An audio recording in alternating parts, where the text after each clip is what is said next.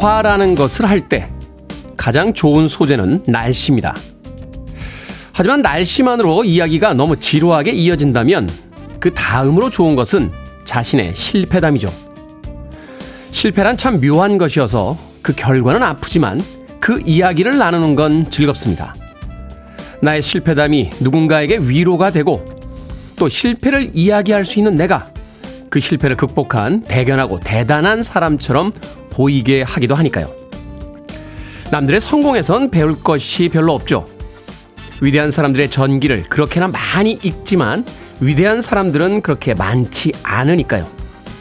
우린 우리의 실패를 말하고 서로를 구원합니다.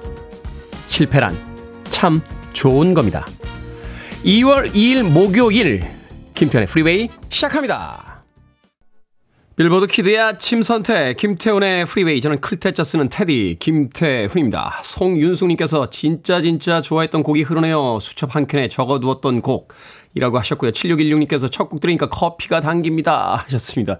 황은희님의 신청곡 Cutting Crew의 I Just Die in Your Arms로 시작했습니다.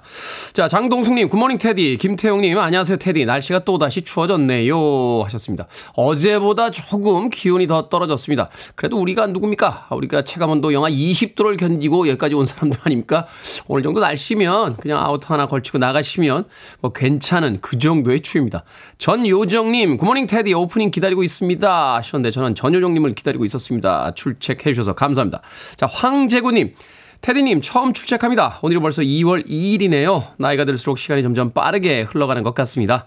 오늘부터 저도 프리웨이와 함께 하려고 합니다. 하시면서 처음으로 문자 보내주셨습니다. 황재구님, 고맙습니다. 자, 6185님. 안녕하세요. 매일 아침 6시 해가 아직 뜨지 않은 어두운 이른 아침에 출근 버스를 타고 이동 중인 직장인입니다. 여느 때와 다름없는 아침이고 오늘도 정신없이 일하느라 하루를 꼬박 보내겠지만 오늘은 제 생일이라 조금은 특별한 하루였으면 하는 마음에 문자 보냅니다. 그리고 잘하고 있다고 계속 힘내라고 응원 부탁드려요. 라고 하셨습니다. 자, 6185님 잘하고 계신 겁니다. 아, 힘내시고요. 앞으로 더 나은 인생이 펼쳐질 테니까 오늘 하루 생일 행복하게 보내십시오. 생일이니까 롤케이크 하나 보내드릴게요. 6185님.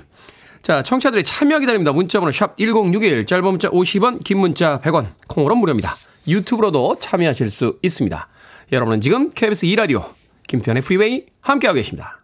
KBS 2라디오 yeah, 김태현의 프리웨이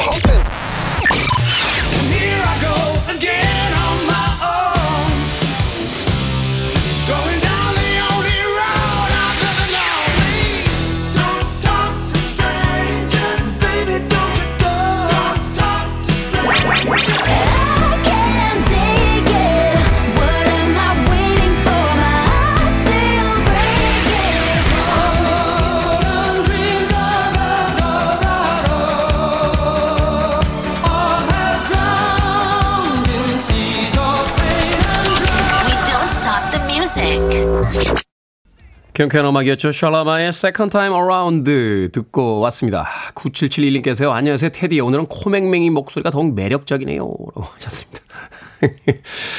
아, 이제 뭐 코맹맹이 소리까지 뭘 할 수가 없습니다. 뭘 하면은 그냥 이렇게 열광들 해주시니까. 9771님. 3860님 출첵 처음입니다. 출근길 춥지만 경쾌한 음악 좋네요. 즐거운 하루 되세요. 하시면서 박흥복이라고 이름 밝혀주셨고요. 어, 5045님, 안녕하세요, 테디. 어제 부서 첫 근무라 종일 실수만 계속한 하루였습니다. 처음부터 완벽할 수는 없겠지만 기가 많이 죽네요. 저의 실수담이 훗날 다른 이에게 위로가 될 날이 오겠죠. 프리웨이 들으면서 심란한 마음 달래며 출근합니다. 라고 하셨습니다. 처음엔 다 그렇잖아요. 어, 실수가 있어야 매력적인 캐릭터가 됩니다. 어벤져스에 나오는 그 캐릭터들 보세요. 어, 아이언맨은 원래 전쟁 무기 팔던 이기적인 돈밖에 모르던 사람이었고, 헐크로 변신하는 그 브루스 배너 박사는 그냥 공부만 하시던 분이잖아요. 예, 캡틴 아메리카는 굉장히 왜소한 남자였고 예, 그런 어떤 약점과 실패를 극복해야지만 우리가 슈퍼 히어로가 될 수 있습니다. 5045님 아침 힘내시길 바라겠습니다. 자, 9848님. 야외 근무하면서 늘 듣고 있습니다. 청취자 중에 제가 아마 가장 연장자가 아닌가 합니다. 7, 8학번인데요. 테디 목소리 들으면서 그때 7, 9년을 추억하고 있습니다. 당시에는 전국 DJ 협회가 있어 자주 갔던 기억이 나네요. 하셨습니다. 저희 방송 청취자 중에는 70대 또 80대 분도 계십니다. 9848님 연장자는 가장 연장자는 아니신 것 같고요. 전국 DJ 협회 저도 기억이 나죠. 마포에 있을 때까지는 저도 DJ 협회에 친구가 있어서 가끔 놀러 갔던 기억이 납니다. 그 매주인가요? 그 협회지 발간했죠. 전국 DJ 협회에서 차트 이렇게 그 발간하고 하던 기억이 나는군요. 아직도 있나요? 어, 있다라면 한번 회원분들, 어, 문자 한번 보내주십시오. 전국 DJ 협회. 야, 저도 이제 가입할 수 있는 거 아닙니까? KBS DJ면 9848님. 자, 임희은님께서요, 서울로 발령이 나서 버스 안에서 문자 보내신다고 53년 인생에서 첫 신청곡이라고 하셨습니다. 스팅입니다. In New York.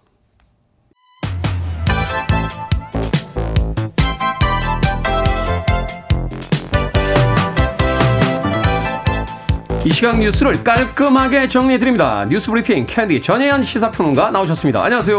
안녕하세요. 캔디 전예현입니다. 자, 윤석열 대통령 어제 고 박정희 전 대통령의 생가를 방문했습니다. 국민의힘의 안철수, 김기현 의원도 구미를 방문해서 박정희 전 대통령을 언급했다고요? 예, 윤석열 대통령 어제 경북 구미에 있는 고 박정희 전 대통령 생가를 방문했는데요. 윤 대통령이 어제 제1차 인재 양성 전략 회의를 주재하기 위해서 구미 금호 공대를 방문했고요. 반도체 제조 현장을 둘러본 뒤 박 전 대통령 생가를 찾았다고 합니다. 김은혜 홍보수석이 서면 브리핑을 통해 전해된 내용을 종합을 해보면 윤 대통령이 추모관에서 허나 분양 그리고 묵념을 했고요.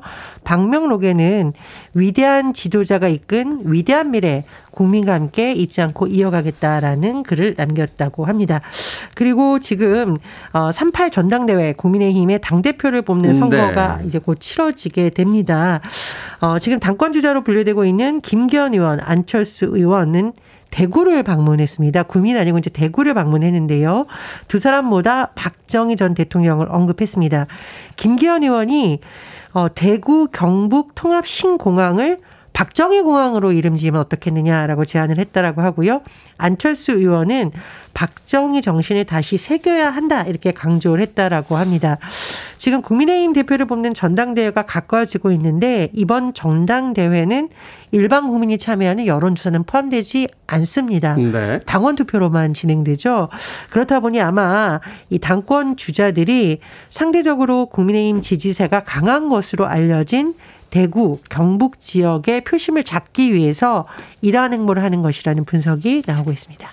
그렇군요. 이제 국민의힘의 그 당대표 선거가 이제 한참 열기를 더해가는 것 같습니다. 자, 김건희 여사 주가 조작 논란을 둘러싸고 야당과 대통령실이 고소전을 펼칠 것으로 보이네요. 예, 어, 김건희 여사 주가 조작 논란을 둘러싼 대통령실과 야당의 신경전 지금 맞고소전으로 이어질 것으로 보입니다. 더불어민주당에서는 대통령실이 김의겸 대변인을 명예훼손 혐의로 고발한 것에 대해서 무고죄로 맞고 사겠다 이렇게 밝혔는데요. 당 법률위원회에서 검토를 했고 당 법률위원회를 통해서 김 대변인을 고발한 명의자, 즉 대통령실의 명의자를 대상으로 3일 무고죄로 고발하겠다 이렇게 구체적으로 밝힌 내용입니다. 김의겸 대변인도 언론 인터뷰를 통해서 이 맞고소 상황에 따라서 약간 뭐 좋다 이런 분위기예요.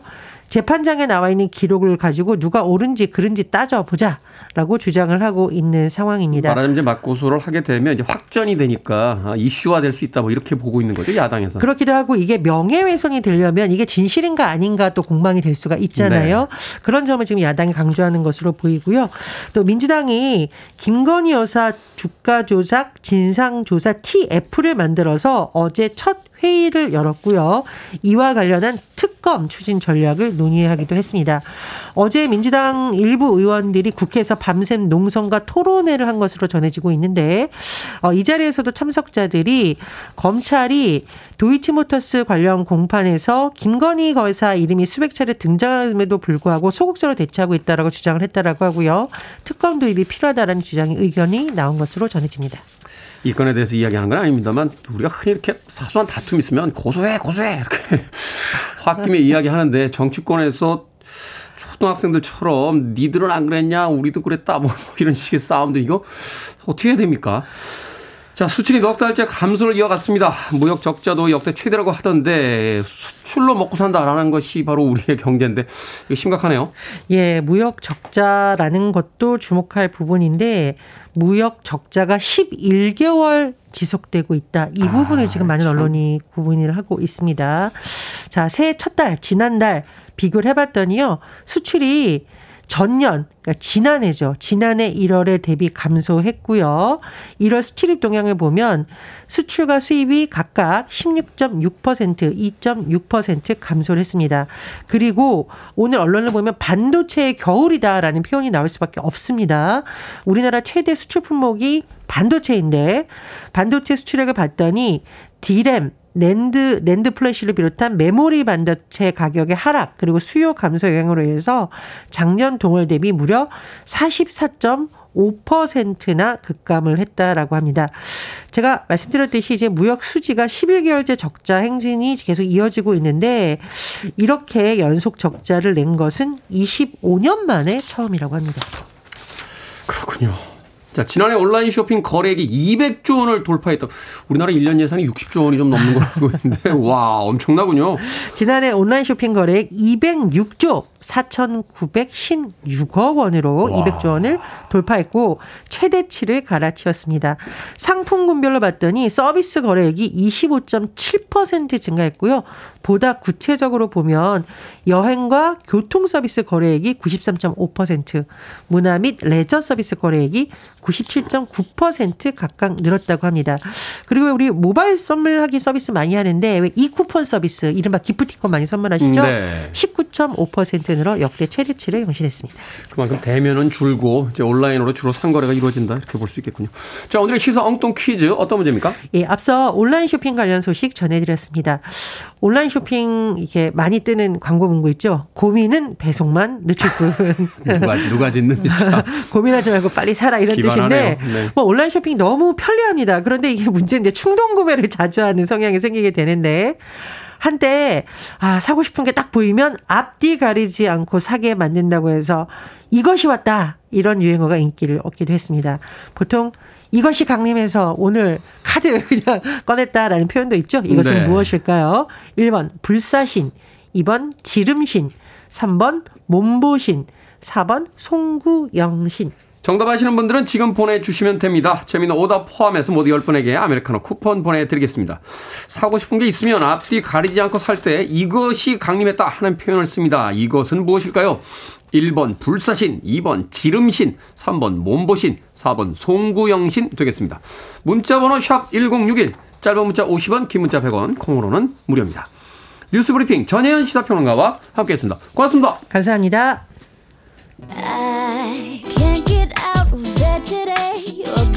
스테이시 오리 겁니다. 스톱.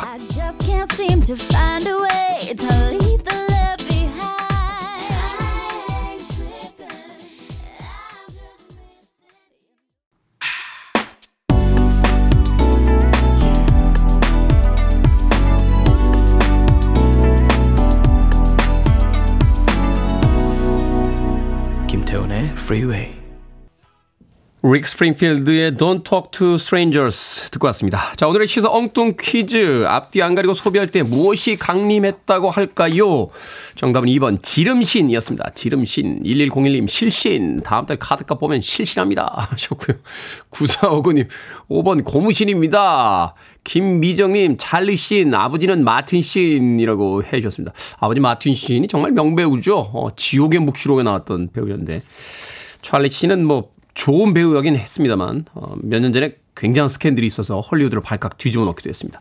자, 1078님, 지름신입니다. 오늘 아침 프라이팬에 누른때 제거용 수세미를 원 플러스 원으로 구매했는데 아침 홈쇼핑을 보던 나에게도 지름신이 왔었네요. 하셨고요. 이상민님, 지름신이죠. 홈쇼핑보다 지름신이 오시면 감당이 어렵습니다. 라고 하셨습니다. 자, 방금 소개해드린 분들 포함해서 모두 10분에게 아메리카노 쿠폰 보내드리겠습니다. 당첨자 명단은 방송이 끝난 후에 김태훈의 프리웨이 홈페이지에서 확인할 수 있습니다. 콩으로 당첨되신 분들 방송 중에 이름과 아이디 문자 알려주시면 모바일 쿠폰 보내드립니다. 문자 번호는 샵 1061, 짧은 문자는 50원, 긴 문자는 100원입니다. 자, 박경원님께서요, 예산은 600조 아닙니까? 라고 앞서서 어, 뉴스 브리핑에서 제가 우리나라 예산이 60조라고 잘못 이야기한 거를 콕 집어가지고, 예. 안 그래도 수정하려고 그랬어요. 안 그래도 수정하려고 했는데 이렇게 콕 집어서 문자를 보내면, 아우, 얄미워. 이렇게 잘못한 거 들킨 기분.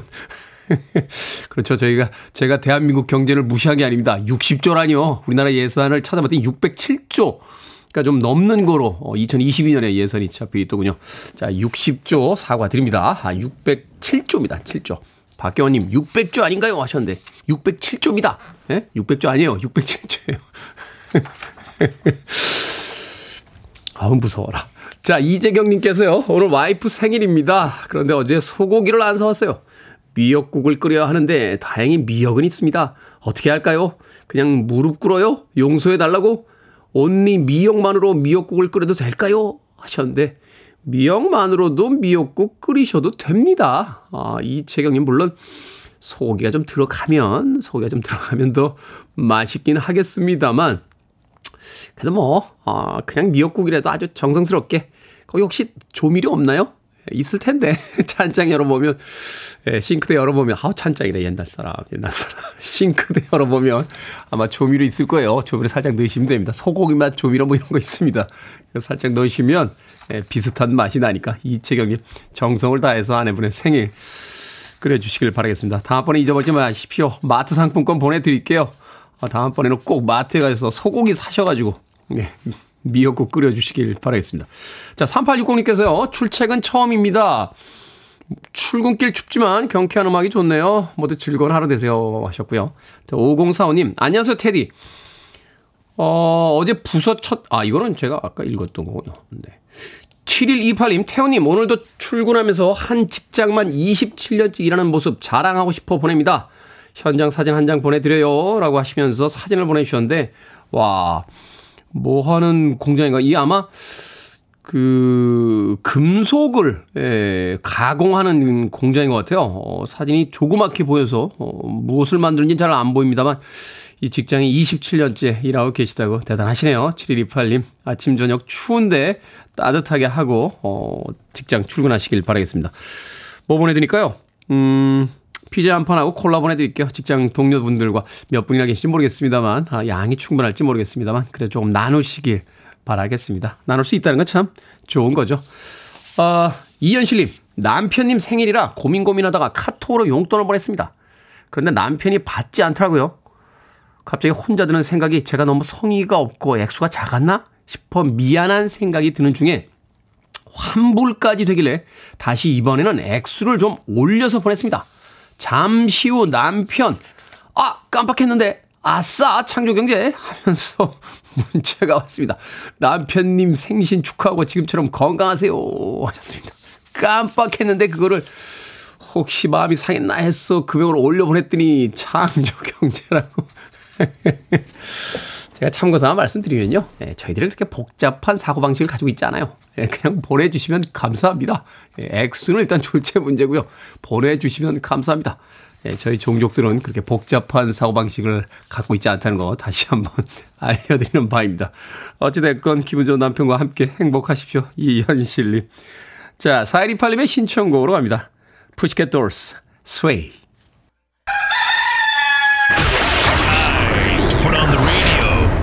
김태훈의 프리웨이 Are you ready?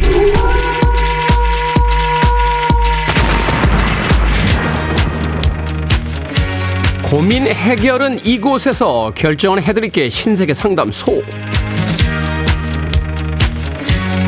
Barbara Streisand. 강 인관님, 탕비실 커피랑 과자가 금방 떨어지는데요. 제가 간식 담당이어서 경고문을 써 놓으려고 합니다. 외부 유출 금지라고 쓸까요? 아니면 CCTV 설치라고 쓸까요? 외부 유출 금지라고 씁시다. CCTV 설치라고 쓰면 CCTV를 설치해야 하잖아요. 5875님, 남편이 밤새 코를 골아 잠을 제대로 못 잤습니다. 코를 골 때 깨울까요? 아니면 그냥 제가 거실에서 잘까요? 그냥 거실에서 잡시다. 코 골 때 깨우면 둘 다 못 자지만 거실에서 자면 둘 다 잘 수 있으니까요.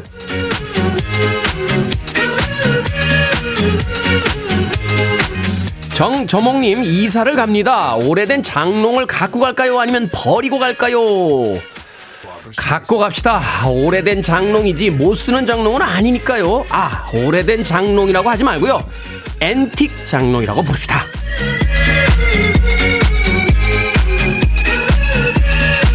8423님, 딸이 대기업의 정직원으로 취직을 했습니다. 제 직장에 커피를 쏠려고 하는데 브랜드 커피를 살까요? 아니면 저가 커피를 살까요?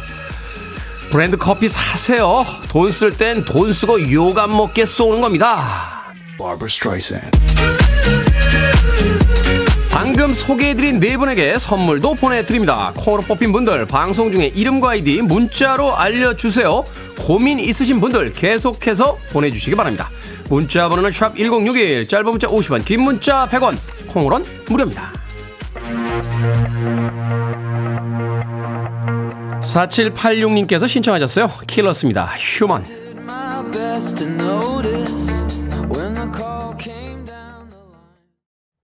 You're listening to one of the best radio stations around. You're listening to 김태훈의 Freeway. 빌보드 키드의 아침 선택 KBS 2 라디오 김태훈의 프리웨이 함께하고 계십니다.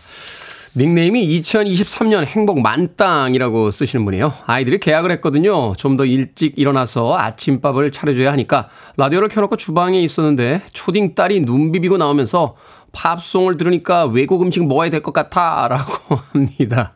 그런데 현실은 된장찌개에 계란 후라이네요. 라고 하셨습니다. 된장찌개와 계란 후라이가 더 좋지 않나요? 어, 외국 음식보다는 올 2023년 제 목표 중에 하나가 된장찌개 끓이는 법을 마스터하는 겁니다. 엄마표 된장찌개 먹고 싶네요.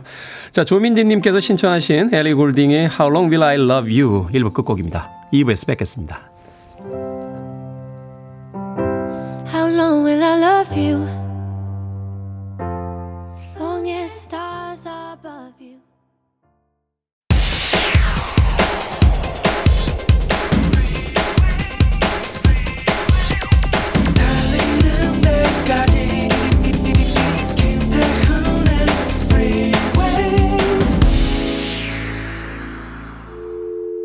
I need your arms around me. I need to feel your touch.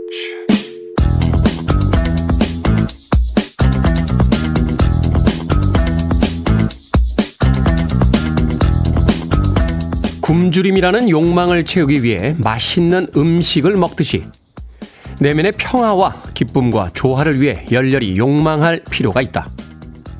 그러한 욕망을 숨기지 말고 경멸하지도 말자.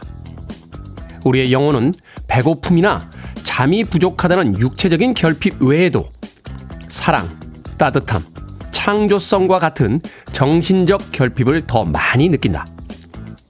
끊임없이 욕망할 수밖에 없는 삶 자체가 고통의 연속이므로 우리에게는 긍정적인 욕망도 진정으로 중요하다.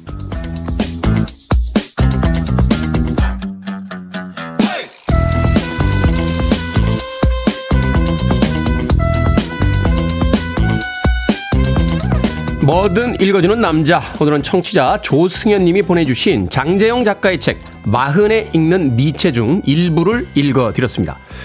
배고플 때 밥을 먹고 졸릴 때 잠을 자는 건 당연한 일이죠. 인정받고 싶고 행복해지고 싶은 것도 자연스럽게 느낄 수 있는 욕망인데요. 다른 사람을 위해서는 기꺼이 희생하면서 정작 자신의 욕망에는 무뎌질 때가 많습니다. 평화롭고 싶고 즐겁고 싶은 감정을 외면하려고 하지 말고요. 밥을 먹고 잠을 자듯 채워 넣어 보는 거죠. 우리 모두는 그럴 자격이 충분히 있으니까요. 7995님께서 신청해주신 니콜의 A Little Peace 듣고 왔습니다. 자, 김태훈의 프리웨이 2부 시작했습니다. 앞서 일상의 재발견, 우리 하루를 꼼꼼하게 들여다보는 시간, 뭐든 읽어주는 남자. 오늘은 청취자 조승현 님이 보내주신 장재영 작가의 책, 마흔에 읽는 니체 중에 일부를 읽어드렸습니다. 김은숙님, 긍정적인 욕망에 한 표 드리고 싶습니다. 하셨고요. 9657님, 욕망, 욕심, 가지면 가질수록 커지는 것 같아요. 학교에서 배웠던 메슬로우의 5단계가 생각이 나네요. 하셨고요. 김경희님, 아침마다 테디를 만나고픈 욕망. 송윤숙님, 이 글을 듣다 보니 자신을 토담토담 해주고 싶습니다. 라고 하셨습니다. 글쎄요, 음, 인간에게 욕망이 없었다면 과연 우리가 이만큼의 문명과 또 삶을 만들어낼 수 있었을까 하는 생각이 들죠. 어, 프랑스의 그 철학자가 볼테르의 이야기 중에 타인의 욕망을 비웃거나 비난하지 마라. 우리는 모두 누군가의 욕망으로 잉태된 사람들이다. 라고 하는 아주 멋진 이야기가 있었습니다. 우리는 자신의 욕망은 꽁꽁 숨기면서 또 타인의 욕망을 드러내면 비난하는 버릇들이 있죠. 그 욕망이 타인에게 해를 끼치지 않는다라면 음, 그들의 행복을 위해서 충분히 욕망을 드러낼 수 있는 건데 왜 타인의 욕망에 에, 그토록 많은 음, 비난과 비판의 잣대를 들이대는지 잘 모르겠습니다. 예, 하고 싶은 일을 많이 하면서 사는 인생 그게 행복한 인생 아닌가요? 자, 뭐든 읽어주는 남자. 여러분 주변에 의미 있는 문구라면 뭐든지 읽어드리겠습니다. 김태훈의 프리웨이 검색하고 들어오셔서 홈페이지 게시판 사용하시면 됩니다. 말머리 뭐든 달아서 문자로도 참여 가능하고요. 문자 번호는 샵1061, 짧은 문자는 50원, 긴 문자는 100원, 콩으로는 무료입니다. 오늘 채택된 청취자 조승현님에게 촉촉한 카스테라와 아메리카노 두 잔 모바일 쿠폰 보내드리겠습니다.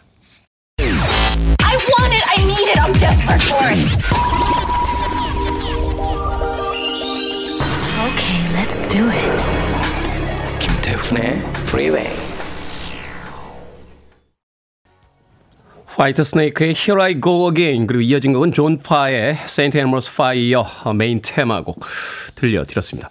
주제곡이었죠. 이 Saint Elmo's Fire 영화 본 지 꽤 오래됐네요. 어, 이게 아마 대학교 동창들 그 사이에서 벌어지는 일이었나요? 어, 로브 로 에밀리오 에스테베스 그리고 데미 무어가 아마 아, 주연을 맡았던 것으로 기억을 합니다. 예전엔 이런 영화 참 많이 봤어요. 어, Reality Bites. 우리나라에서 이제 청춘 스케치라고 번역이 됐던 영화인데, 위노나 라이더하고 뭐 에단 호크가 나왔던 걸로 기억이 됩니다. 또 뭐 그런 영화도 있었고, Singles 뭐 이런 젊은 친구들이 많이 나오는 영화를 젊을 때는 봤죠. 예, 근데 언제부터 안 봅니다. 아, 봐봐야 내 얘기 같지도 않고 이제. 그래서. 로맨틱 코미디 이런 영화를 안 봐요. 예, 보면 뭐 합니까? 예, 어차피 벌어지지도 않을 일. 옛날에는 그런 영화 참 많이 봤는데, 언젠가부터 예, 로맨틱 코미디, 뭐 청춘물 이런 영화들 안 보게 되더군요. 몇 년 전에요. 그 일을 해야 돼서 이 대만에 출장을 가는 바람에 대만 영화를 본 적이 있어요. 근데 이제 대만 영화가 다양한 영화들이 많습니다만 그 중에서 대부분이 고등학생들 나오는 영화가 굉장히 많아요. 어, 뭐 우리가 그때 사랑했던 뭐 한 소녀 뭐 제목이 되게 이런 제목들을 가지고 어, 왕영웅 씨 주연이 또 있고 어, 왕대륙인가요? 예, 왕대륙이죠. 왕대륙 씨 주연으로 했던 영화 뭐 계륜미 씨 나오는 영화 이런 영화 막 봤었는데 재미는 있더군요. 근데 와닿진 않았습니다. 예, 그리고 존 파, St. Elmo's Fire 앞서 들으신 곡은 흔히 백사라고 부르죠. 화이트스네이크의 Here I Go Again까지 두 곡의 음악 이어서 들려드렸습니다. 닉네임 재미네요. 형도나 형 돈 좀이라고 닉네임 쓰시는데 테디 제가 지금 이틀 동안 머리 싸매고 자소서를 쓰고 있습니다. 자기 소개서죠. 지원 동기에서 막혔어요. 그냥 돈 벌려고 치킨 사 먹으려고 들어가고 싶어서인데 이렇게 쓰면 안 될 것 같고 지원 동기의 정답은 뭘까요? 라고 하셨습니다. 사실은 이게 솔직한 거 아닙니까? 예. 네. 예전에 조금 그 이슈가 됐던 게 있었죠. 그 월차 그 설을 내는데 월차 이후에 뭐 친구들하고 파티하려고 뭐 이렇게 써냈더니 직장 상사가 이건 좀 아니지 않나? 어, 그냥 개인 사정 뭐 이렇게 쓰는 게 어떻게나? 라고 해서 그 MZ 세대가 그 이야기를 SNS에 올렸어요. 어. 아니, 월차에 친구들과 파티하려고 하는 게 솔직한 이야기인데 왜 솔직하게 쓰면은 그렇게 쓰지 말라고 하는지 이해가 안 가다. 저도 사실은, 예.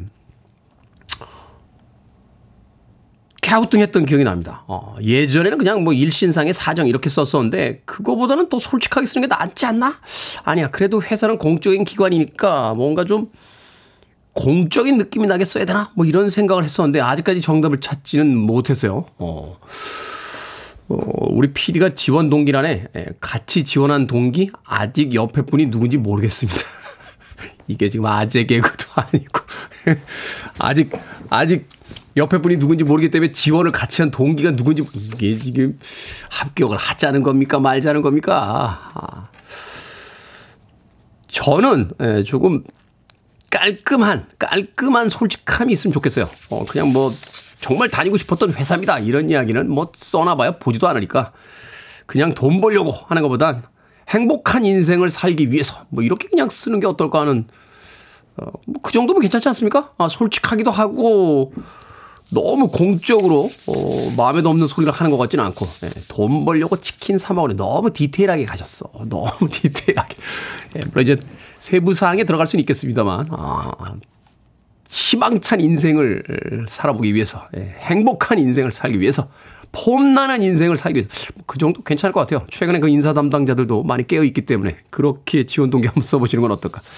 물론 이제 합격을 책임질 수는 없습니다. 형도나 형돈조님. 자, 일서고님께서 어르신 집에가 케어해드리는 요양보호사입니다. 출근할 때 재밌게 들으며 출근합니다. 감사합니다. 하셨는데 좋은 일 하시네요.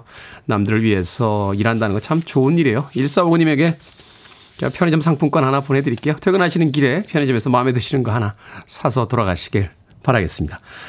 자, 메이 우드의 음악 듣습니다. I'm in love for the very first time.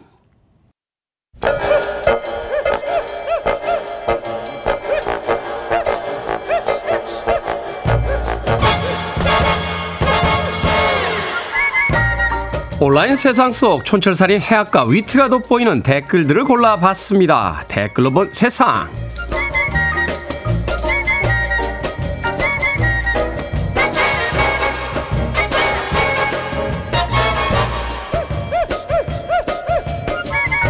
첫 번째 댓글로 본 세상. 스페인 카탈루냐에 살고 있는 마리아 브라냐스 모레라 할머니가 115세로 살아있는 세계 최고령자가 됐습니다. 모레나 할머니는요, 장수 비결을 묻는 질문에 독과 같은 사람과 떨어져 지내라. 라고 조언했다는데요. 그 밖에도 걱정과 후회를 하지 않는 것, 규칙적인 일상과 가족, 친구와의 좋은 관계, 자연과의 교감 등을 비결로 들었다는군요. 여기에 달린 댓글 드립니다. 윤성님, 저부터 누군가에게 독과 같은 사람이 되지 않기를 모두에게 친절을 베풀 수 있기를 바랍니다. 황금님, 와, 115세면 거북이 앞에서 명함 내밀기도 가능하시겠네요. 오래오래 사세요. 이런 이야기 들으면요. 한 번쯤 깊게 생각해 보게 됩니다. 내가 누군가를 죽일 수도 있는 독이 될 수 있다는 걸요. 다 같이 오래오래 행복하게 삽시다.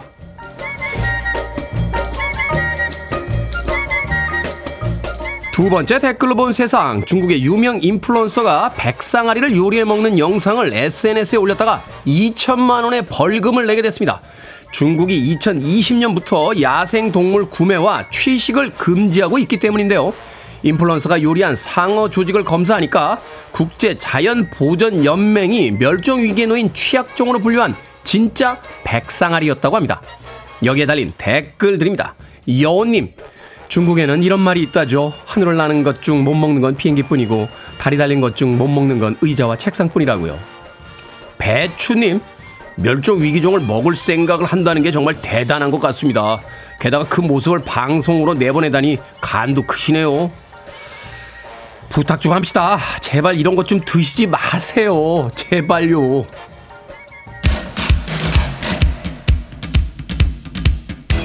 7128님과 2074님께서 신청하셨습니다. 군베이 댄스밴드 엘도라도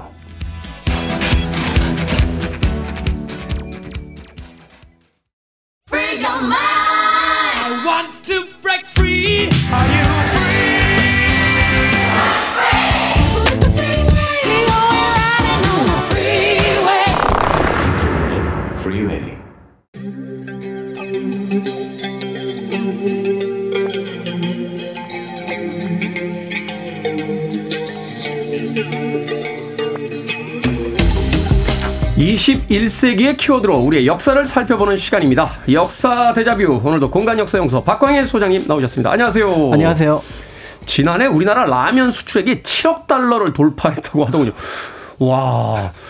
대단합니다. 뭐 라멘은 일본 거지만 라면은 분명히 우리 건 것 같아요. 전 세계 어디든지 여행 가 보면 한국 라면이 제일 비싼 라면 칸에 꽂혀 있습니다.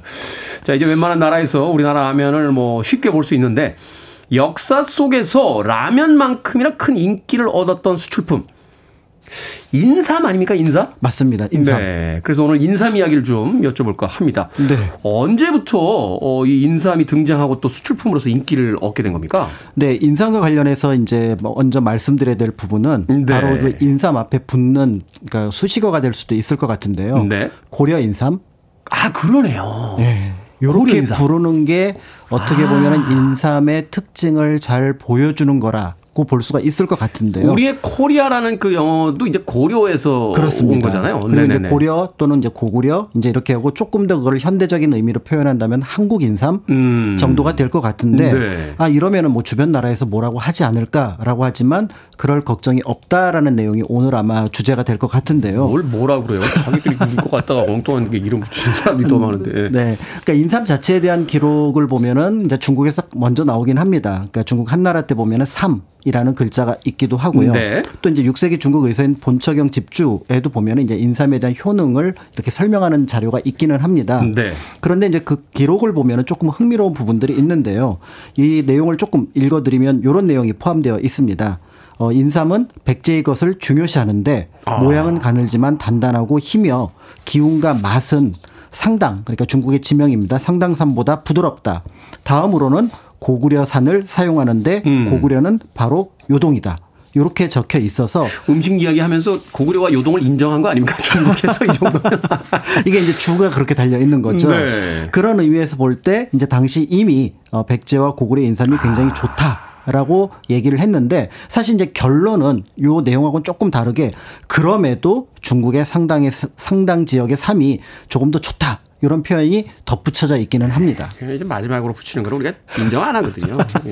상담삼보다 부드럽고 맛도 좋고, 어? 뭐 기운도 좋다. 이러면 더 좋은 거잖아요. 네. 어. 어, 그렇게 해서 이제 실제로 이 기록 때문에 중국이 이제 어떻게 보면 인삼의 원산이 아니냐 이런 어떤 논의가 이루어지긴 하는데 네. 현재 있어서는 이런 부분들은 이제 전문가들 영역에서는 이제 부정되고 있습니다. 네. 그 이유는 두 가지인데요. 첫 번째는 당시 중국의 삼이라고 했던 부분들이 지금의 인삼이 아닌 도라지과에 해당하는 식물이라는 점이 있고요. 도라지 안 쳐주죠. 네. 그다음에 이제. 네. 두 번째는 아니 그 지역에서 인삼이 났다면 그럼 지금도 인삼이 나느냐 한번 그렇죠. 심어봐라. 어. 라고 했는데 안 납니다. 그 인삼이라는 게 이게 토양이 굉장히 중요한 거잖아요. 그렇죠. 어. 그런 면에서 지금 말씀하셨던 것처럼 사실은 인삼이라고 하는 특이점이라고 하는 부분들을 좀 살펴볼 필요가 있는데요. 네. 어, 조선 후기에 이제 본격적으로 인삼을 재배하기 이전에 인삼이라고 하면은 산삼입니다.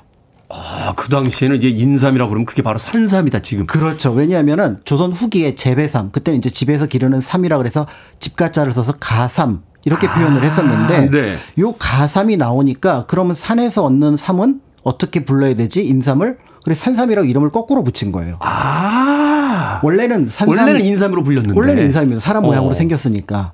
그래서 요런 어떤 것들을 먼저 생각해 보는데 요 부분이 사실은 이제 조선에서 시작됐다는 부분이 있고 네. 두 번째는 이 인삼이라고 하는 것들이 산삼 을 가리키는데요. 토양을 극히 가리는 식물이라는 점입니다. 그래서 우리, 우리 고등학교 때 배우잖아요. 인삼 농사 지으려면 또 이제 몇년 재배하고 또 몇 년 쉬어야 된다고. 그렇죠. 어. 그런데 이 인삼의 분포 지역을 이제 전 세계에서 여러 지역이 씨를 가져다가 뿌려도 보고 네. 또 길러도 보고 또 때에 따라서는 다른 어떤 종자를 심어 보기도 했는데 결과적으로는 현재 인삼을 기르는 곳은 한국 그다음에 옛 고구려 땅인 중국의 동북 지역 음. 그다음에 이제 미국의 에팔레치아 산맥 일대 에팔레치아 산맥이. 네, 미국이 인삼의 산지입니다. 이야, 그렇군.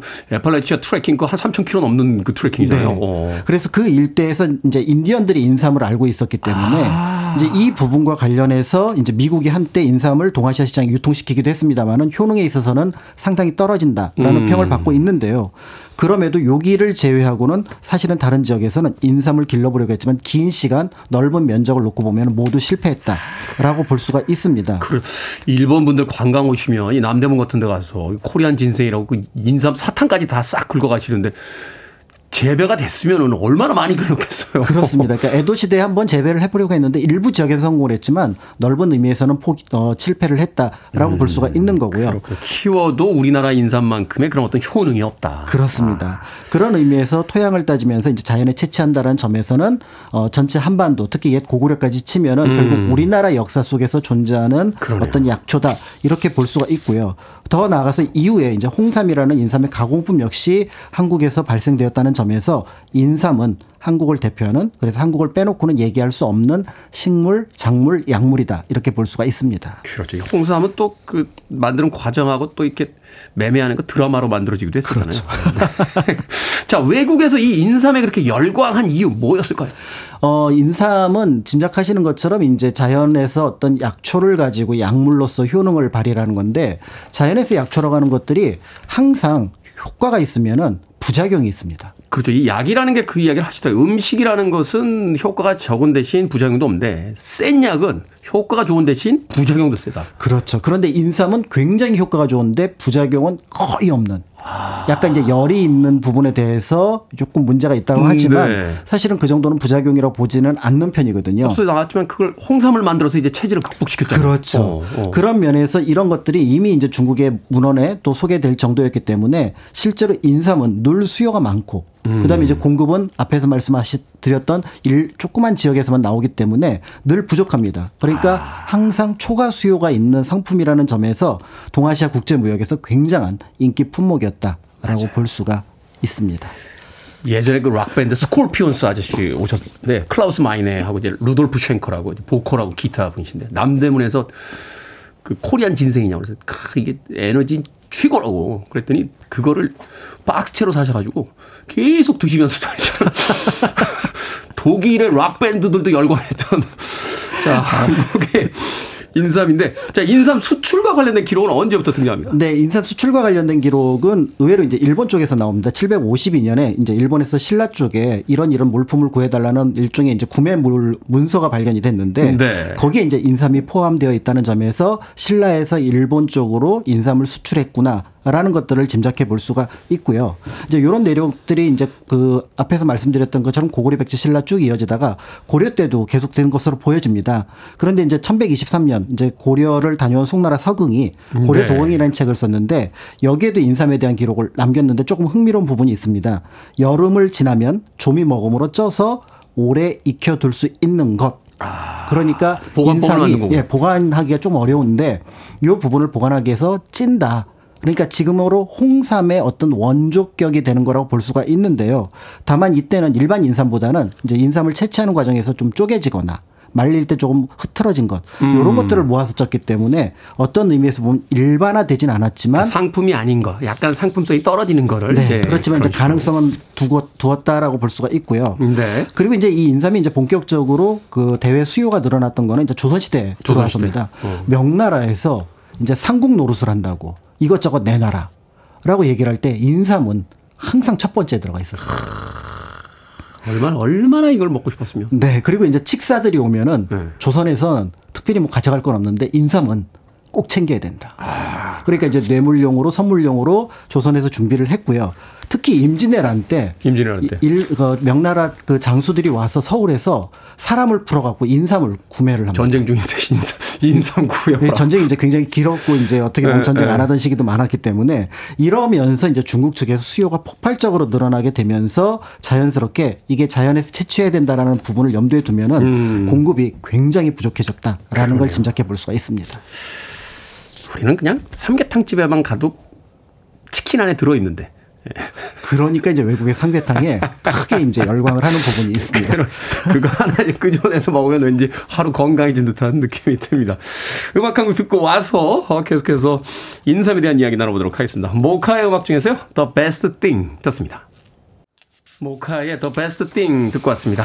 빌보드 키드의 아침 선택, KBS 2라디오, 김태훈의 프리웨이, 역사 데자뷰, 박 광일 소장님과 함께 인삼의 수출에 대한 이야기 나눠보고 있습니다.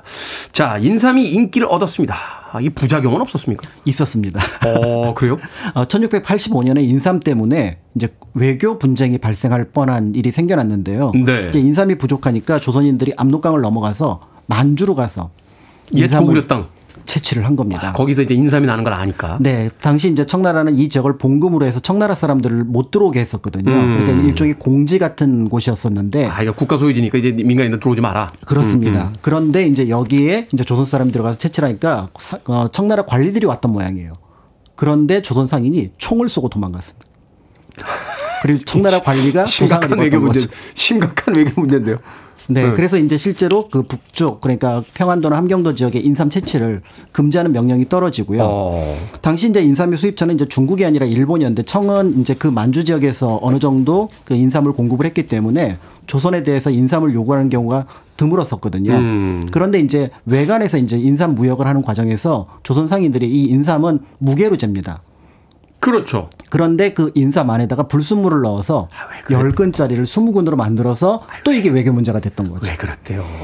그 몇 년 전에 문제됐었잖아요. 중국에서 그 개들 사이에다 남 넣고 막 이래가지고. 그- 그렇죠. 그러니까 이런 일이 벌어지니까 이제 중국과 일본과 문제가 생기고 한편으로는 인삼을 채취를 금지를 했었는데 음. 네. 이게 이제 조선 정부로 볼 때는 또 이제 세금 수입이 줄어들기 때문에 그렇죠. 런 무- 부분에서 결국 이제 인삼 교역을 허용하는 쪽으로 넘어가게 되면서 음. 조선 후기에 인삼이 이제 폭발적으로 늘어나게 됩니다. 그렇군요. 이제 주요 수출품으로 이제 지정을 하고 이제 관리를 시작을 했군요. 네.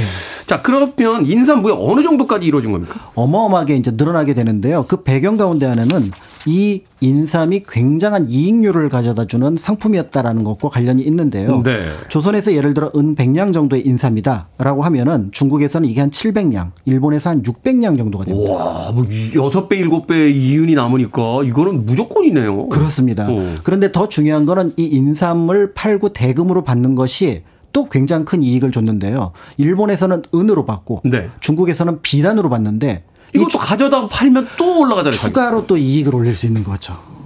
어마어마하군요. 그러니까 이제 조선의 상단은 눈에 불을 켜고 어떻게든지 인삼 어떻게 보면은 이제 무역에 이제 나아가려고 했던 부분들이 있는데요. 그러니까 신만이 아저씨들이 그렇게 산산 발견하면 힘받다라 그냥 온 동네에다 외치고 다닌 그렇습니다. 끝나는 거죠 인생이 그냥 거기서 그냥 예?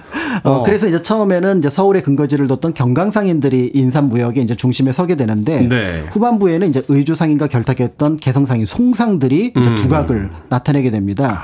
이 개성상인들이 인삼 무역과 관련해 이제 큰 영향력을 끼친 것은 이른바 이제 인삼을 직접 길러내는 어떤 상단으로서의 모습을 보여주게 되는데요. 아, 안정적인 수급을 위해서 네, 우리나라에서 이제 인삼을 이제 기르는 것, 아까 말씀드렸던 가삼으로 만드는 게 성공한 사례는 대체로 18세기 정도, 1700년 전후로 보여집니다. 네. 중, 어, 전라남도 화순 지역에서 재배 성공했다는 기록이 남아 있기도 한데요.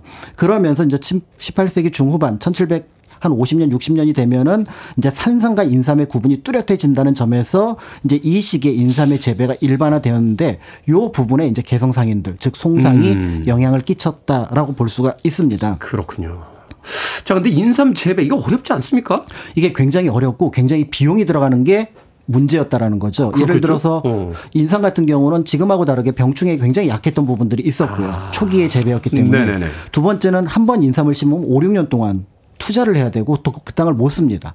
그렇죠. 그게 인삼이 들어가면 다른 거를 작물을 재배할 수도 없고 이게 그렇죠. 키워지는 동안 시간이 걸리니까. 그러니까 이게 거의 한 10년 동안 그 토지를 못 쓰기 때문에 굉장한 비용을 투자해야 되는 부분들이 있었는데 이런 부분들은 일반 농민이 감당할 수 없었고 결국은 자금력을 가지고 있었던 개성 상인들이 이제 음. 여기에 이제 참여를 하게 되고요. 그러다 보니까 이 인삼을 자기들이 근거지 쪽으로 옮겨와서 재배를 하게 합니다. 개성 일대로. 네. 그래서 1896년의 기록을 보면은 인삼 재배지의 47%가 개성. 오, 절반이 거기가 있네요. 그리고 그 지역 경기도 일대를 포함하면 92% 정도를 아. 해서 우리가 알고 있는 인삼을 또 다른 말로 개성 인삼이라고 부르게 그렇죠. 된 거는 네. 요 1900년 전후의 상황을 염두에 두었다라고 볼 수가 있는 거고요. 그 거래를 활발하게 하고 또 편리하게 하기 위해서. 그렇습니다. 네. 그 과정에서 이제 인삼의 양이 급격하게 늘어나게 되니까 요거를 이제 가공하는 기술 역시 이제 본격화하게 되는데 음. 이게 앞에서 말씀드렸던 홍삼의 등장과 홍삼. 관련이 있습니다. 찌거나 아, 혹은 다른 방식으로 끓이거나 해서 이제 그렇죠. 만들어내는 거죠. 이제 장시간 보관이 가능하고 했는데 차별화된 제품도 나오게 된 거네요. 그러니까 인삼이 있고 홍삼이 있고 그렇습니다. 이제 그러다 보니까 이제 자연스럽게 이제 외국인들이 이 홍삼을 오랫동안 이제 음. 쉽게 접할 수 있는 그런 부분이 됐는데요. 그러네요. 우리는 그냥 우리 땅에서 난걸 우리가 먹으니까 굳이 필요 없는데 이게 수출품이 되면서 홍삼이 이제 좀 더 중요한 어떤 그 제 말하자면 이제 뭐라고 할까 이제 그 보관 방법이 되는 거군요. 그렇죠. 그 굉장히 오. 큰 상품이 되었고요. 특히 이제 중국 같은 경우가 이제 앞에서 말씀드렸던 것처럼 청 같은 경우는 처음에 만주에서 이거를 했었는데 네. 나중에 이 지역에 산삼이 없어져요. 어 그래요? 그러니까 결국은 재배를 할 수 있는 영역은 한국 조선 쪽에 있으니까 또 이걸 수입하게 돼서 조선 후기에는 홍삼 수출이 일본으로 아 중국으로 어. 급격하게 늘어나게 되는데 그 양이 네. 처음에 이제 인삼을 보니까 좀 비밀리에 거래할 때는 한 120건 정도였는데 네. 이게 이제 공개적으로 됐을 때는 5만 건, 10만 건까지. 우와. 그러니까 몇백 배가 늘어나는 거를 볼 수가 네. 있고요. 더 나가서 조선 정부는 홍삼 무역으로 세금만 한 20만 양 정도를 걷게 되니까 재정의 상당 부분을 장악한 어, 아, 이 됩니다. 중국인들이 계속 뭐 우리 보고 속국이다. 이게 말이 안 되잖아요. 우리 속국이면 세금을 받았겠어요? 그런데 세금을 거둘 정도가 되니까. 네, 더 나가서 이제 중국에 이제 아편이 퍼지게 되는데 이 아편 해독에 홍삼이 효과가 있다. 라고 하면서 중국에서 이제 이게 기하급수적으로 늘어나게 되는데요. 이 한국의 인삼, 홍삼은 이제 근대에도 명성을 누렸습니다. 그래서 미국이 조선하고 외교 관계를 맺는데 이 인삼의 종주국이 한국이다. 음. 이런 것들을 알고 이제 한국에 대한 관심을 갖게 되었다라는 부분도 알려져 있고요. 네. 특히 이제 1882년 통상조약을 체결하는데 거기 보면 14조에 보면은 조선 쪽에서 일종의 이제 브레이크를 겁니다. 미국인이 한국에서 홍삼을 가지고 나갈 경우 처벌한다. 이게 이게 우리나라의 특수한 그러니까 고유의 어떤 산업 제품이기 때문에 농산물을 넘어서서 그렇죠. 그래서 이거는 반출을 금한다. 이런 내용들이 알려져 있고요. 또 한편으로 지난번 시간에 말씀드렸던 것처럼 하와이 공식 이민 전에 인삼 장수가 먼저 먼저. 미- 어, 하와이에 가기도 했었고 윤봉길 의사가 상해에서 잠시 머무를 때 네. 인삼 판매원으로 일했던 것들 이런 것들도 결국 인삼과 관련된 근대 역사의 한 부분이라고 볼 수가 있습니다. 그렇군요. 우리나라에 가장 크게 성공했던 수출품 인삼에 대한 이야기 들려주었습니다. 오늘 점심은 왠지 삼계탕을 먹고 싶다 하는 생각이 드는군요. 자, 역사 대자뷰. 오늘은 역사 속 최고의 수출품 인삼에 대한 이야기 공간 역사 용서 박광일 소장님과 이야기 나눠봤습니다. 고맙습니다. 감사합니다.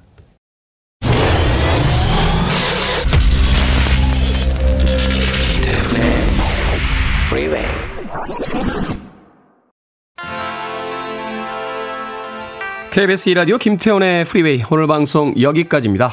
2479님께서요. 28, 25 아들을 둘 둔 엄마인데요. 기분 전환용으로 피어싱하고 왔어요. 괜찮죠? 하셨는데 행복해질 수 있다라면 뭐든 괜찮습니다. 2479님. 자, 2799님의 신청곡 포코의 Sea of Heartbreak 오늘 끝곡입니다. 전 내일 아침 7시에 돌아오겠습니다. 고맙습니다.